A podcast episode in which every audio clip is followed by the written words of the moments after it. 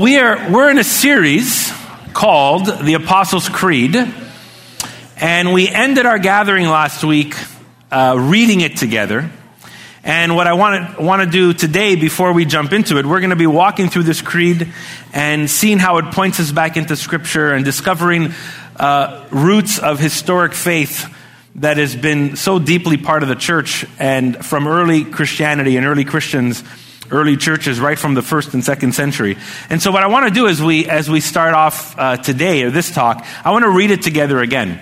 And uh, we'll try and read it every week. Now, I acknowledge, last week I got about three or four questions on that one phrase, one holy Catholic church. And I thought if four people asked about it, 40 people thought about it, uh, for sure. So I'll just, you know, I'll, I'll, I'll leave you in suspense because we will talk about that section, obviously. But um, we did post a couple of things on Facebook that lets you know what that word with small c means, which is really the word universal and uh, that we are, you know, one body of believers in Christ. So when Jesus is, if Jesus is our foundation, then we are brothers and sisters across the globe. Uh, you know, I'm, i was tempted to say, like, you know, I guess, I guess if you feel like you can't, it's hard for you to say that word. You're wondering what is that.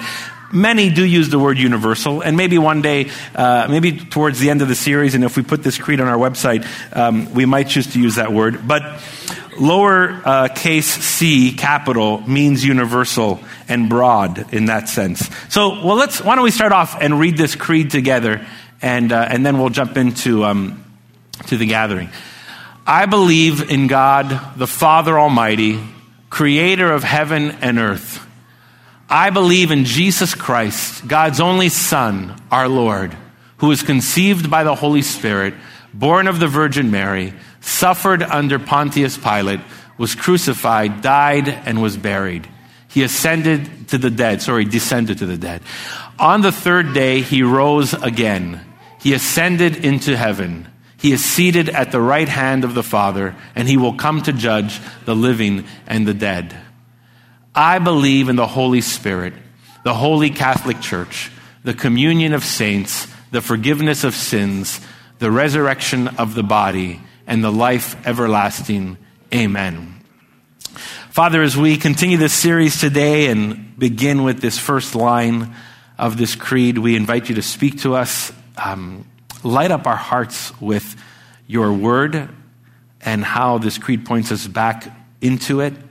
Um, help us, God, to grow as a people of faith, as a people with also roots in our faith that is way bigger than us, um, that started way before us, and that we are part of something that is beyond us as well, that will go into the future, that we can also be a part of.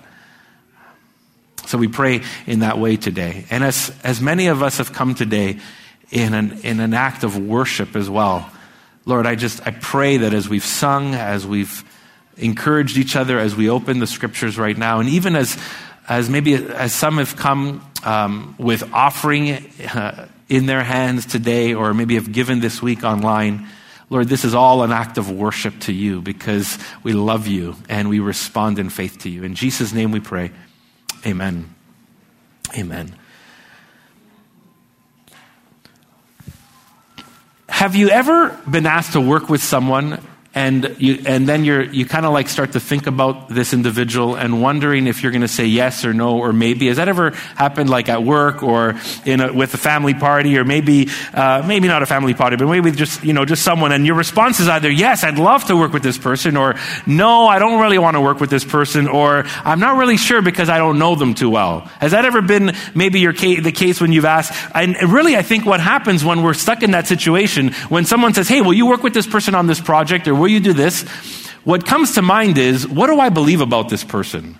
What do I think about this person? How will we work together? Um, do we have, you know, do we have the same kind of maybe chemistry to work together? Do we have the same philosophy, uh, uh, you know, in terms of an approach for this project? Because what you believe about that person is really vital and usually indicates if you say yes, if you say no, or if you say, well, I'd like to get to know them first. I remember several years ago, I was asked to work with someone on, um, on a project, and I remember uh, you know, just this person saying, "Hey, why don't you come and work with us? Uh, work here, maybe at our church, and work on these, these, you know, this this mission together with us." And I remember sitting there, sitting in front of this person and then I asked him, I said, There's been so many times where we've tried to work together and it really didn't turn out the way we thought it would. Or we didn't really see eye to eye in a couple of things. Or, you know what, we just had this different philosophy of ministry. And I, and I remember saying, You know what, I don't think, I don't think I'm going to say yes. And he said, Why not? I said, Because in two or three months, we're going to be sitting down here in the same chairs and saying, You know, this is not really working. Because there were certain things that I just believed about how this would go about. And I think, when we understand that, it helps us make those kind of decisions. And I had to ask myself, what is true about that person? When we think about the Apostles' Creed, it forces us to ask a question What do I believe is true about God? What do I believe is true about God? Or what do you actually believe about God? We live in a modern society, 21st century, and when we talk to people about God, sometimes they start describing their, their, their opinion, um, what they think about faith or religion or God. And often I, I sit across from people, friends, neighbors, uh, somebody maybe I just meet, and I just, I listen to them talk, and I'm like, I don't think we believe in the same God. Actually, I don't believe in the God you're talking about either. And, and because they, they're, they're, they have this certain perception of who God is or what God is about or what his character is like or maybe what others have made them believe God is like. So it's a big question today as we jump into the Apostles' Creed. What do you believe about God? And the first phrase of the Creed says this I believe in God, the Father Almighty maker of heaven and earth. Talk about a short sentence to describe the bigness of God. But like we said last week, one of the beauties of a creed is in a few words, it becomes a window into something much bigger. And so I want to focus on this line today. I believe in God, the Father Almighty, maker of heaven and earth, and hopefully answer this question what do we believe about God? Well, first off, the, the word believe comes up in this creed, and it actually comes up three times because it, it, it divides um, our, our, our focus on God the Father, God the Son, and God the Holy Spirit. So this creed is a Trinitarian creed. And towards the end, we're going to talk about, towards the end of the series, we're going to talk about the Trinity and actually have a guest who's going to speak on that.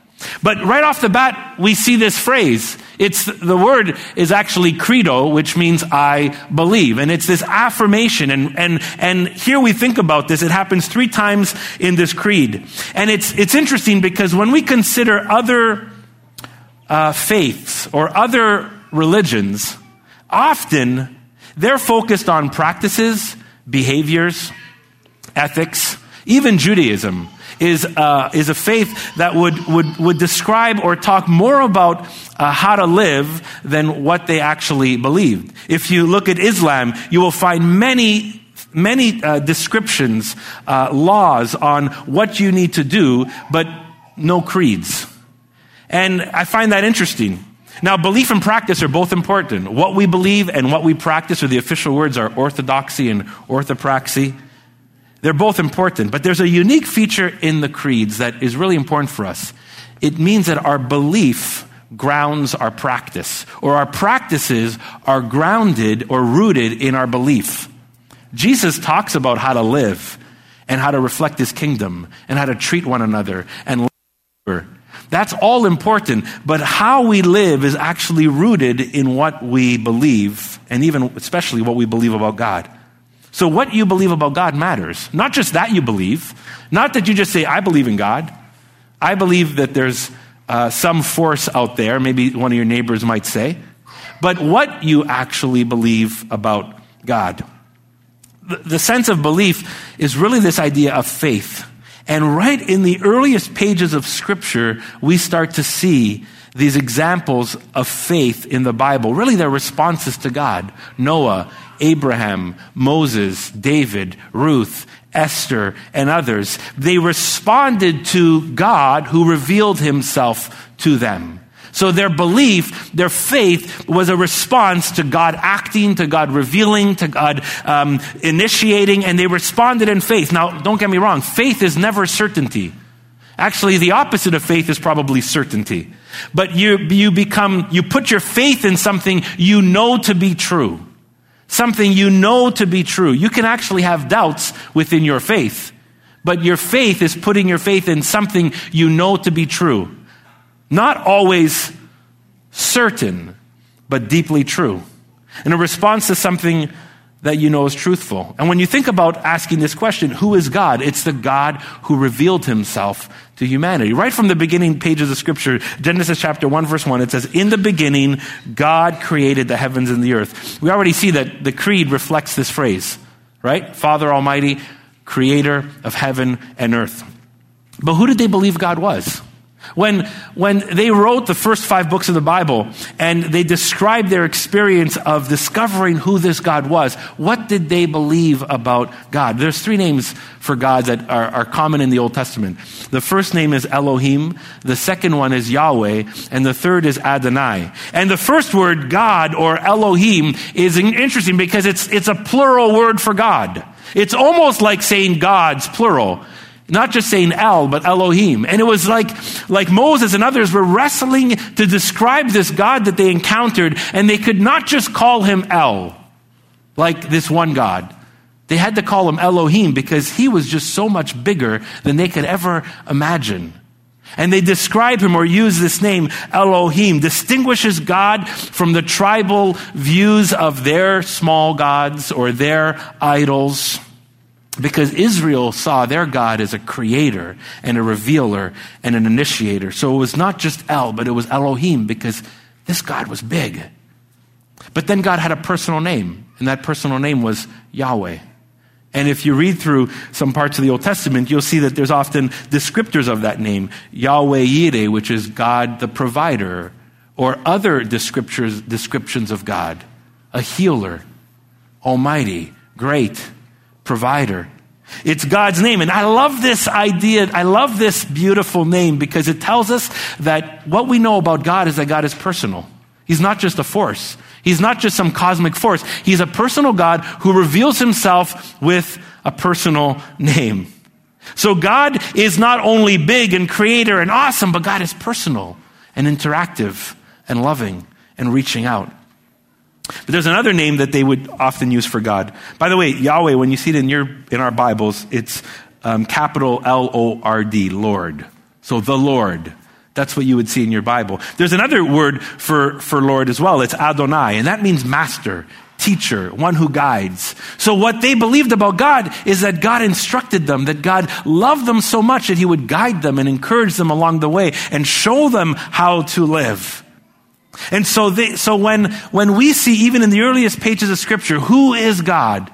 He's Elohim. He's huge. He's big. He's Yahweh. He's personal. He's interactive. He's Adonai. He's master and teacher and Lord.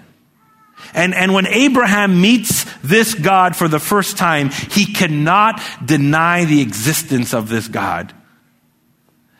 And God gets personal with him and God reveals himself to him, and Abraham ends up obeying this God and leaving his country and moving to another place because God promises him that he will make him into a great nation and be a blessing, and that the ends of the earth will be blessed because of his choice. The New Testament looks back to that and says Abraham was credited to him as righteousness because of his faith. He responded in faith to this amazing, huge, big, yet personal God. There's an author named Thomas Cahill. He's a, uh, I think he's a Jewish scholar uh, and also teaches in university. And he wrote uh, many books, but one of them was called The Gift of the Jews. And I always loved reading the description that Cahill says describes when, when Abraham first discovers who God is. Because Abraham came from a Sumerian, Mesopotamian background, and it was likely that, you know, when he went into his home or his area where they lived, there was possibly some idols set up. There was, there was maybe some rituals that they did to, to manipulate the gods around them, like, gods, please, like, let it rain, let it rain, or they would start doing things to, you know, please help, we want us to, we want to be fertile, and so we want to have lots of kids, so do something, and so they would They got accustomed to, to performing rituals and doing things and maybe bowing to certain idols or uh, things that were created so the gods would make them fertile or make their crops grow or make it rain or bring them protection. But Thomas Cahill describes the, the moment as best he could. He says, when imagine Abraham discovers Elohim, Yahweh, Adonai, and he realizes, I can't manipulate this God.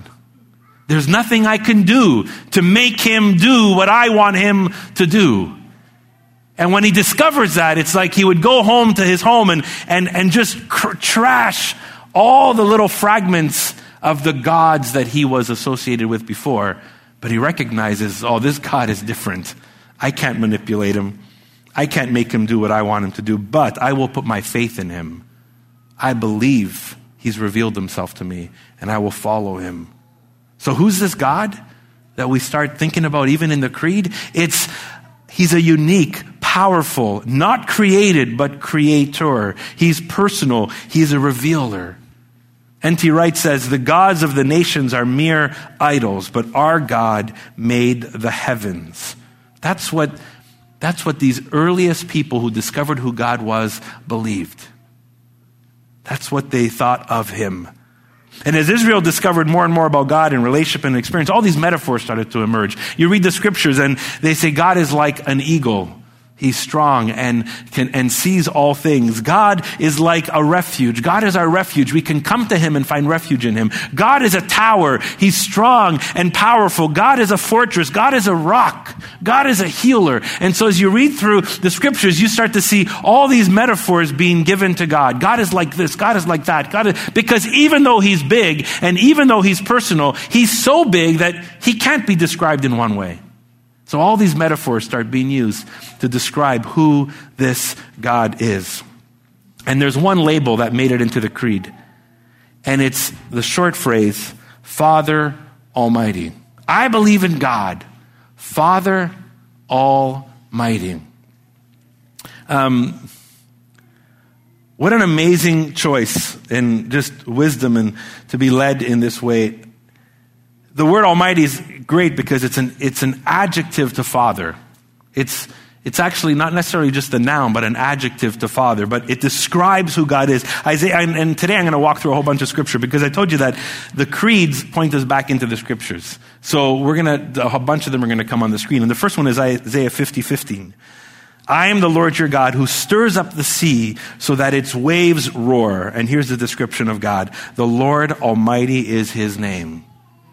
The Lord is almighty. Our God, the one we believe in, is an almighty God. He's all powerful, infinite in power, infinite in wisdom, possesses all might, not limited to anything. And yet he uses his power, get this as we see through the scriptures, to win the world by his love.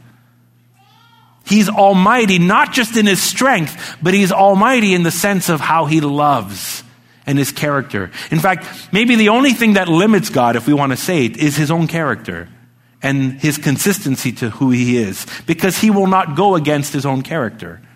So he's not limited in a sense that he can't do certain things, but he's consistent with his character. That's part of what makes him almighty.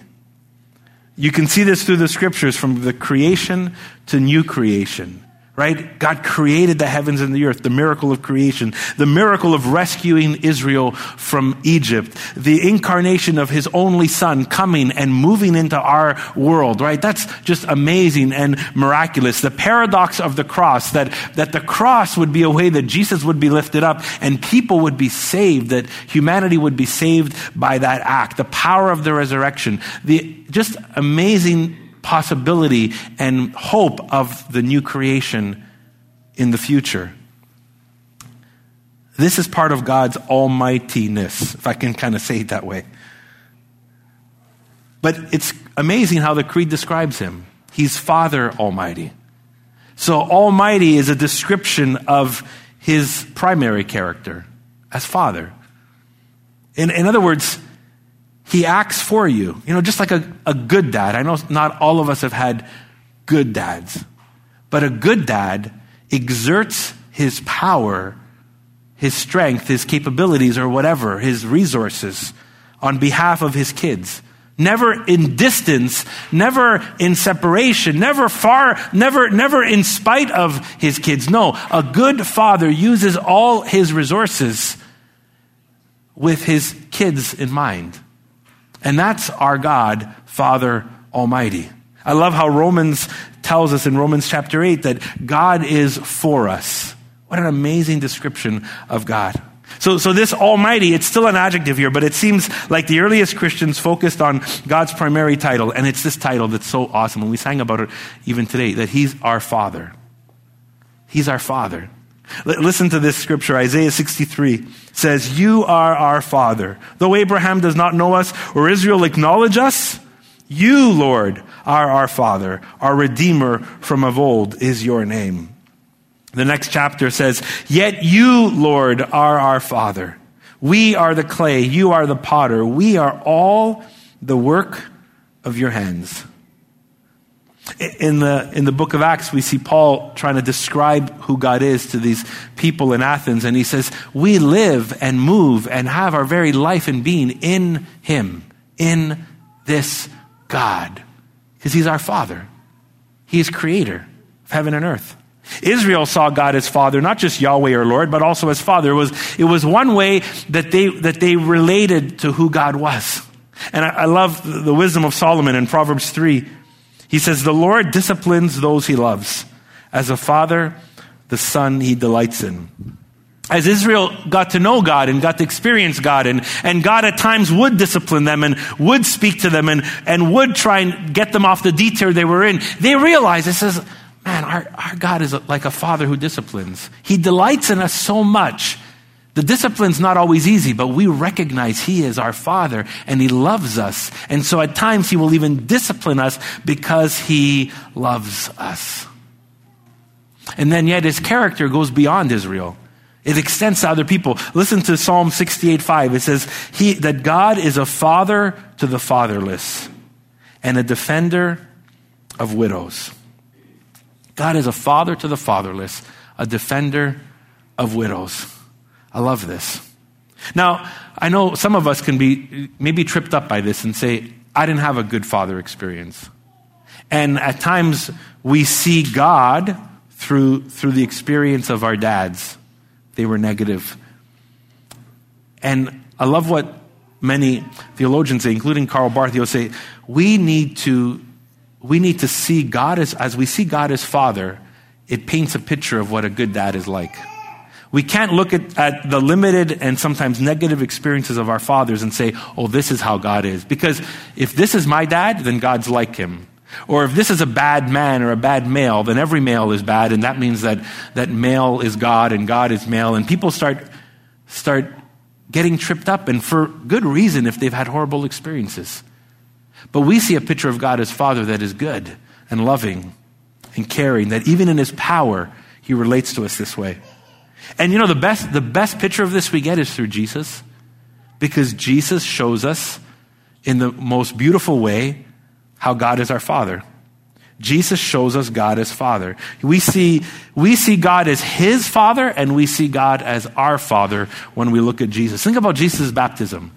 Matthew chapter 3. The heavens open up, God's voice comes and speaks down. And what's the first, what, what is, what's the phrase that is said about Jesus? This is my son in whom I'm well pleased. That's the voice of a father who is, who is, you know, launching his son into this mission and affirming, I delight in you. I love you. I'm well pleased with you. This is this picture of God as Father we start to get from Jesus. John chapter 14, verse 23 gives us this, this glimpse. Jesus says, Anyone who loves me will obey my teaching. My Father will love them. My Father will love them, and He will come to them and make our home with them. Here's Jesus referring to God as Father. If you read John 14, 15, and 16, I mean, just try and count how many times Jesus calls God Father. It's amazing. So we get a glimpse of how God is Father through Jesus and his Father, God. But we also are taught, and we see this in the scriptures, we see that God's not just Jesus' dad, God is our dad. It's not that he just says, He's my father, He's our father. When, when the disciples are, are learning from Jesus and struggling and, and they come to him, and Luke, Luke tells us this, this specific way. When, when they come to Jesus and say, Jesus, would you teach us how to pray? Teach us how to pray. We, we need to, you pray. We need to learn how to pray. Jesus says, okay, here's how you pray. And how does he start that phrase? And you probably know it, right? Our Father. Our Father. Right? Jesus automatically says, if you want to pray, here, this, this is what prayer looks like. It's you talking to your Father. It's not just my Father, He's your Father, our Father. We prayed before from Ephesians 3 as we started our gathering today, and Paul prays this amazing prayer for the Ephesian church, but he prefaces the prayer by saying these words For this reason I kneel before the Father. Even Paul comes and he recognizes God is my Father. John chapter 20, verse 17, uh, Jesus says this, and I love this I'm ascending to my Father and your Father, to my God and your God. This phrase that, you know, echoes into other parts of the Gospels tells us this is not just Jesus' Father, He's our Father. And then as the Spirit grows in us, listen, look at the experience of the early church. Paul tells us to the Galatian church in Galatians chapter 4. He says, because you are his sons, and I added daughters, because you are his children, God sent the Spirit of his Son into our hearts, the Spirit who calls out, Abba, Father. Abba, the most intimate name for father, like dad or pop that because the Spirit of God dwells in those who have put their faith in Christ, it's this, His Spirit who calls out to God, Abba, Father. And Paul tells the same similar thing to the Romans. The Spirit you received brought about your adoption to sonship. You're part of the family. And by Him, we cry, Abba, Father. We can, we can come before God and say, Daddy, and just talk to Him. We can, that's how we are that's our relationship with God as Father. And one of my favorite descriptions is John in his older age, as he tells us in 1 John chapter 3, verse 1, he tells us, he says, See what great love the Father has lavished on us, that we should be called children of God. And that is what we are. Like, he's kind of, don't forget what you are. Don't forget what you are. You are God's children. He is your Father. When we ask the question, who is God, or what do I believe about God, we have to come to this, this conclusion God is like a father. Yes, he's, he's big and he's incredibly powerful and he has this, and, and he's personal and he interjects and intersects into history and into our lives and he's master and teacher and Lord. But he is father. He is father. Here's Michael Bird sums it up in a great way. He says, God is not a distant deity, not an impersonal power, not a divine mon- uh, nomad with, without personality or purpose. God is the one who made Christ our brother and the Holy Spirit our comforter and adopted us as sons and daughters of his royal and everlasting kingdom. Man, what an amazing, if you want to know, what do we know about God? This is what we know about God. When someone says, What God do you believe in? This is the God we believe in. What do we stand on? What do we affirm? What do we believe? What do we trust? Who do we trust? This is who we trust. Our great God, who's Father Almighty. I'm going to ask the band to come up as we slowly come to a close, but I want to just pause and say this. Think about this. When people ask you who God is, when you wonder who God is, this is a God worth believing in. Because I know when you're talking to friends or neighbors or coworkers and they describe what they think about God, you can easily say, you know what, I don't, that's, I, I, I don't believe in that God either. That's not the God I believe in. That's not the God I describe. That's not the God who's revealed himself to me. My God is worth believing in. Our God is worth believing in. And secondly, our God is worth belonging to. He's a God worth believing, and He's a God worth belonging to. It's so important to bring those together because, yes, He is a huge, incredible, powerful God, but He is also our Father that invites us to be His children. And so when you think about your response, what's your response to this? I hope, I hope your response, and many of you already have this response, is believe. I believe in God, Father Almighty, maker of heaven and earth. I believe in God who revealed himself through Jesus Christ and continues to point to himself through the Holy Spirit and through the scriptures. That your response would be belief. Just like this creed starts out in this affirmation, I believe this so deeply about who God is. Because you got to answer that question. Which, who, what do you believe about God? And then you got to answer the question after you've discovered that do I believe? Do I step in and trust this God? Like faith, all throughout the scriptures, is always a response to God revealing himself. And so if he has revealed himself to you, have been revealing himself to you, then your, your response is, do I believe? Will I step into this and believe? I love how the early church described this in Ephesians chapter 1. Paul is, is just, you know, um, this incredible opening phrase to Ephesians chapter 1. He says, We're blessed beyond spiritual measure. It's amazing how blessed we are. then he comes to verse 5 and he says, In love, in love, he, God, predestined us, and here's this word, for adoption to, to sonship through Jesus Christ. He's predestined us for adoption through Jesus Christ in accordance with his good pleasure and will. What does that mean? That means that even though we are lost without God in our sin, He sent Jesus Christ so we could be in His family. So we could say, we are part of God's family. So we can say with John, how lavished we are that we're children of God. That's what we are because in this was God's plan. He predestined those who would put their trust in Christ, who would respond to the revelation of Jesus and pointing us to God, that when we respond, He says, This is what you're made for. You're predestined to be adopted. You're predestined to, to belong. You're predestined to call God your Father. And here's, here's how it happens. You were also included in Christ when you heard the message of truth, the gospel of your salvation, and here it is. When you what? Believed. When you believed. You were marked with a seal, the promised Holy Spirit. I just, I love that. Our belief is not just a belief in some cosmic force. When we put our faith in Jesus Christ, God's only Son, He reveals to us who the Father is, and our belief, our response, then brings us into this amazing relationship that we can be called God's children. God's children. I'm actually to stand as we close today because when I was thinking about this and thinking about this description in the Apostles' Creed and how it points us back into all this amazing scripture, I was thinking about this thought. I thought, how incredible all this is that God, as Father, and, and this isn't so important, knows your name and knows my name. Do, do we grasp that? In the Old Testament, God says, I have redeemed you, I have called you by name.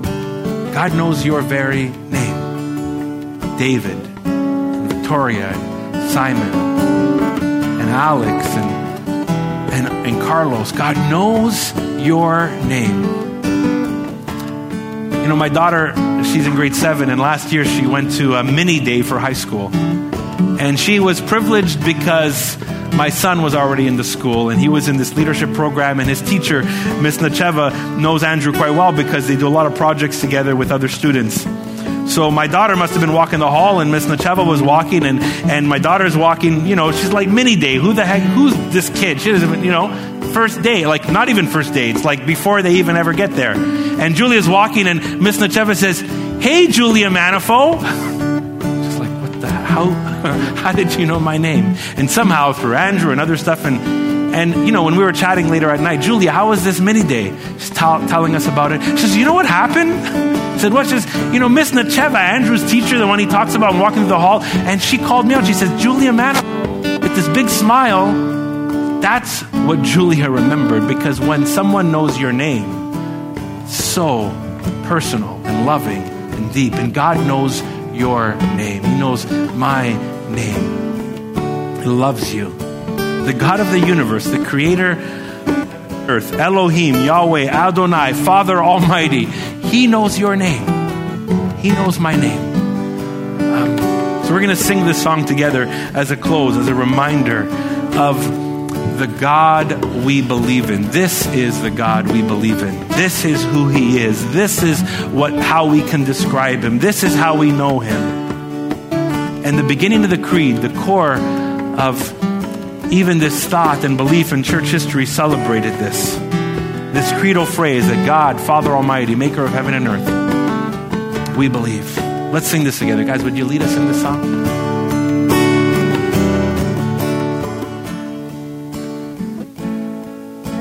We believe. We believe in God,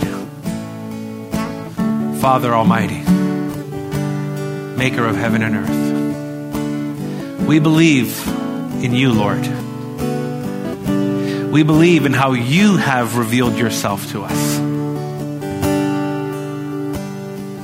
God, we are grateful that you are so much bigger and grander and powerful and infinite than all of us.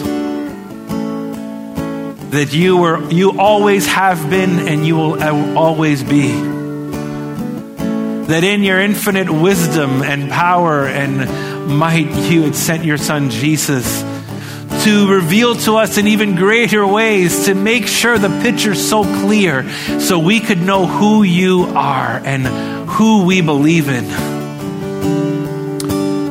And though you are so awesome and mighty, and you are a great fortress and a great tower, you are also Father.